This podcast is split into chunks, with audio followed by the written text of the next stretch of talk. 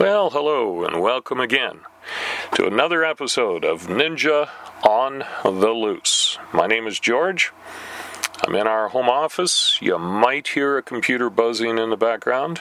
It's not a soundproof booth that I use to record these because I kind of like the idea of keeping it raw.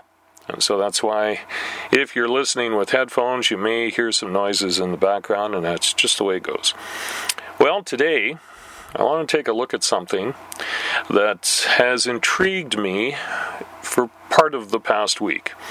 As you know, I'm a freelance writer, and I write a lot of different things. I uh, basically write articles on subjects that my clients ask me to write about. So I'm going to say there's going to be 95% thereabouts of the articles that I get uh, contracted to write that I have to do research on. There's a very diverse topic list that I've uh, tackled in the past number of years that I've been writing freelance. And it never ceases to amaze me what some people are asking me to write about. So, you know, it's it's good for me because I get to learn about a lot of different things. I don't know how much of it I actually retain, but I do get to uh, expose myself to a lot of different ideas and topics that I may not otherwise encounter. Well, one that I thought was pretty interesting, I wrote about this past week, was about fear. And the main point of this particular article was how to turn fear into motivation, how to use it as a motivational tool. And I thought, you know, this is really interesting. I, I did some homework on it, and I discovered that I guess in a roundabout way, I've actually done this uh, a number of times without actually realizing it. And I'm quite certain everyone has in one way or other. It's just, I don't know that we actually see it as us using fear as a motivation. Because fear is paralyzing in many cases, right? It causes us to stop and shy away from some things we might otherwise take on, right? I mean, fear is, you know, one of those things that kind of causes you to, like I say, it derails things. It stops us from doing stuff. It holds us back. It creates a lot of walls and barriers and things. And, you know, I never really thought of it as a way to motivate you to do something. But, you know, it, like I said, when I started to research this, it really kind of made me realize that maybe it's not so bad, you know to be a little bit fearful, you know, to try to force yourself outside of your comfort zone and do things. And I started to kind of apply this to my past, and I'm thinking, okay, so I did do a few of these things. Now, I don't think I viewed it as out of fear, but I have done some things that would have probably have scared some other people. You know, and I mean, I'm going to just, you know, strip this right down to a very basic uh, example. Uh, and I don't consider myself extremely unusual uh, than other people, but not everybody will buy or start a business. You have to have certain traits to do these things, and I've done both of those things. I've bought a business, and I've started up a home-based business. Um, you know, my wife has started up a home-based business and we've uh, turned them into reasonably good sources of income and in a relatively short period of time. I don't know how many people would do that. I know quite a few people will, but I could see where it would be a fearful thing to probably hold some people back from doing it. So, you know, maybe that's something that I don't quite understand is because in our lives we've done a couple of these things, maybe we don't necessarily see them as fearful. Hmm, interesting concept all of a sudden. Anyway, I do have a top five list, and today's list, or this week's list, is ways to turn fear into motivation. So, number five, uh, it is uh, really something I've done several times, and it uh, is uh, simply two words reduce stress. Now, if you are able to get a handle on your stress level, and I've talked about this before, If you can handle your stress, you can think a lot clearer, and as a result, eliminate some of that fear. Because let's face it, uh, some fears produce stress. So, if you can handle, like I said, if you can reduce your stress level in some way, regardless of what that source is, it will help you to um, look beyond what is scaring you and move forward. Uh, number four on my list is use your support network.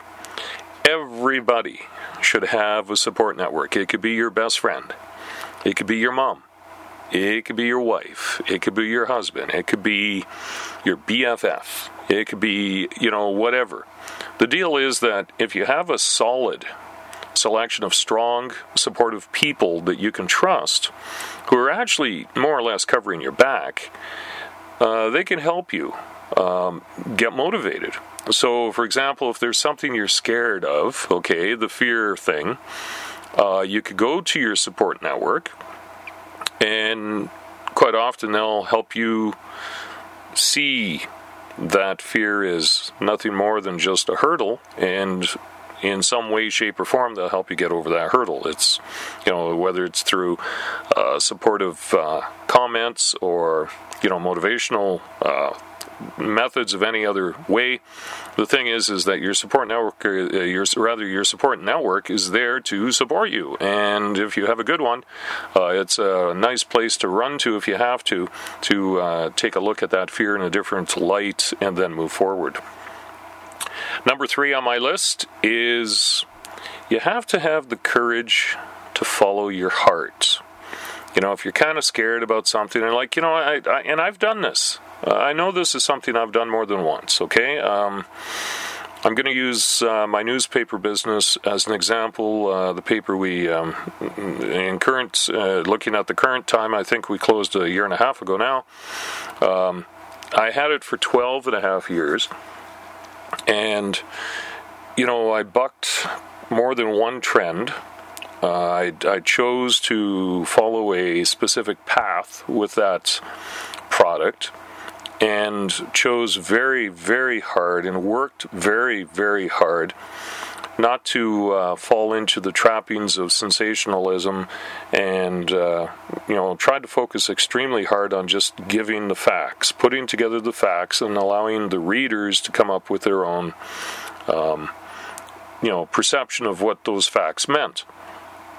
It uh, became difficult over a period of time uh, simply because you know sensationalism does seem to sell but uh, I wanted to keep uh, our product in a very honest and straightforward, truthful path and local in flavor. And so that was what was in my heart. It's it's it wasn't you know it wasn't kind of the norm uh, certainly in the last few years that we had the business, but we kept that path. We stayed consistent. We didn't deviate from that. And I think this is what I'm trying to say here is that, you know, if you have the courage to follow your heart, if you remain focused and use your heart as your guide, you'll actually be able to navigate some very difficult and sometimes scary situations because your heart will sometimes give you the answer. Um, back to my example, and I've said this in more than one podcast, and I'm going to say it again. Uh, as recent as uh, a couple of days ago, uh, we had uh, someone in town again talk about how much they missed uh, the product that we had with our newspaper. It's a regular, ongoing basis. I don't uh, go downtown frequently and not hear it. So, you know, obviously we had done something that was reaching people but uh, you know it's it's too late to go back there, and that's that's fine. But you know the the whole point of this podcast is to talk about how to turn fear into motivation. And like I say, the point I'm at right now, number three, is sometimes you just have to follow your heart. And and looking back on it, that was what I was doing when we had our paper. Uh, point number two and I do this too. Uh, another way of turning fear into motivation is to uh, uh, take one step at a time. So, you know, the idea here is to not allow yourself to become overwhelmed with the tasks that you have scheduled for your day or your week. And, you know, you have to kind of plan ahead and do only really what you know you can accomplish well in the time frame you have available. Now, uh, I use myself again uh, as an example uh, with my uh, freelance writing business. There's uh, one uh, particular source of business that I get easily 10, 10 or 12 jobs a week on top of all the other stuff I do. And I have sort of a system I follow where, you know, each day I know roughly what I'm going to do. Like today, I know what my plan is for my writing, and I try really, really hard to stick to just that plan. I try not to jam in a lot of extra stuff if I if I can avoid it. By the end of today, I'll probably be able to look back and say, "Wow, it wasn't such a bad day. I did a podcast, I produced that, I uploaded that, and I wrote X number of articles on such and such a subject." And I'll be happy with my day. I try really hard not to overload my day simply because um, it does get kind of stressful. And stress is a fear thing, right? Remember, we talked about that. So, you know, I manage my stress by taking it a step at a time, but also having a bit of a plan in place so I don't overdo it. Uh, my wife is uh, getting better at that herself. Uh, right now, at this moment, she's downstairs uh, working on a batch of salsa for uh, her home based business because we have a busy weekend ahead of us, uh, vending in two different venues in two different communities. And so she's trying to stock up on some of the products that uh, she needs to fill her inventory with. But she knows that today she only has to do X number of jars and work on one or two recipes and leave it at that. Take the rest of the day off. Uh, she gets overwhelmed if she has too much on her plate as well. So she's starting to see that if you take it in small steps, small chunks, one step at a time, it's a whole lot easier to manage. And when you're able to manage better, then you reduce the potential risk of fear stepping into the picture. And my number one tip on ways to turn fear into motivation is you have to identify the triggers. You know, what part of your daily or weekly routine freaks you out? I'm going to tell you what used to freak me out for a while. When we were really having difficulty with our newspaper, and uh, business was looking really bleak. Uh, we were not seeing as much uh, revenue coming in as we used to, but the bills kept coming. What used to really start to stress me out was when the phone rang. Because very frequently, the voice on the other end of the phone was from a bill collector of some kind.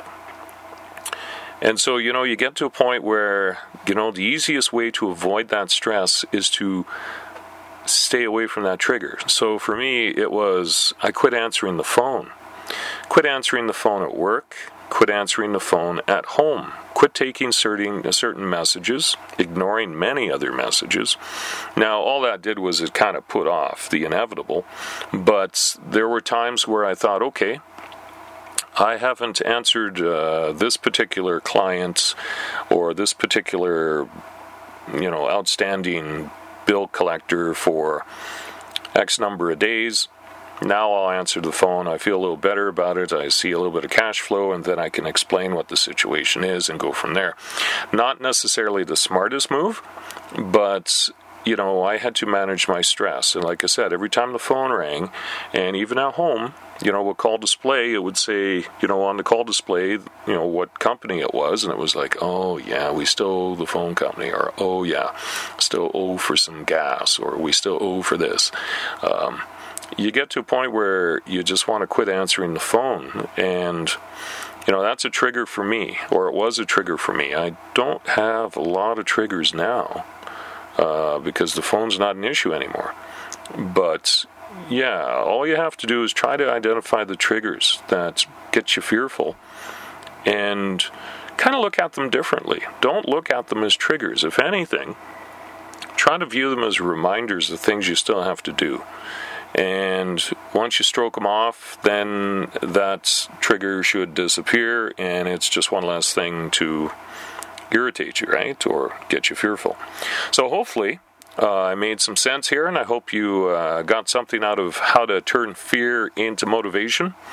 Uh, again, like I said, I thought it was a pretty interesting spin on a topic uh, that I had to write for earlier this week as part of my uh, freelance business.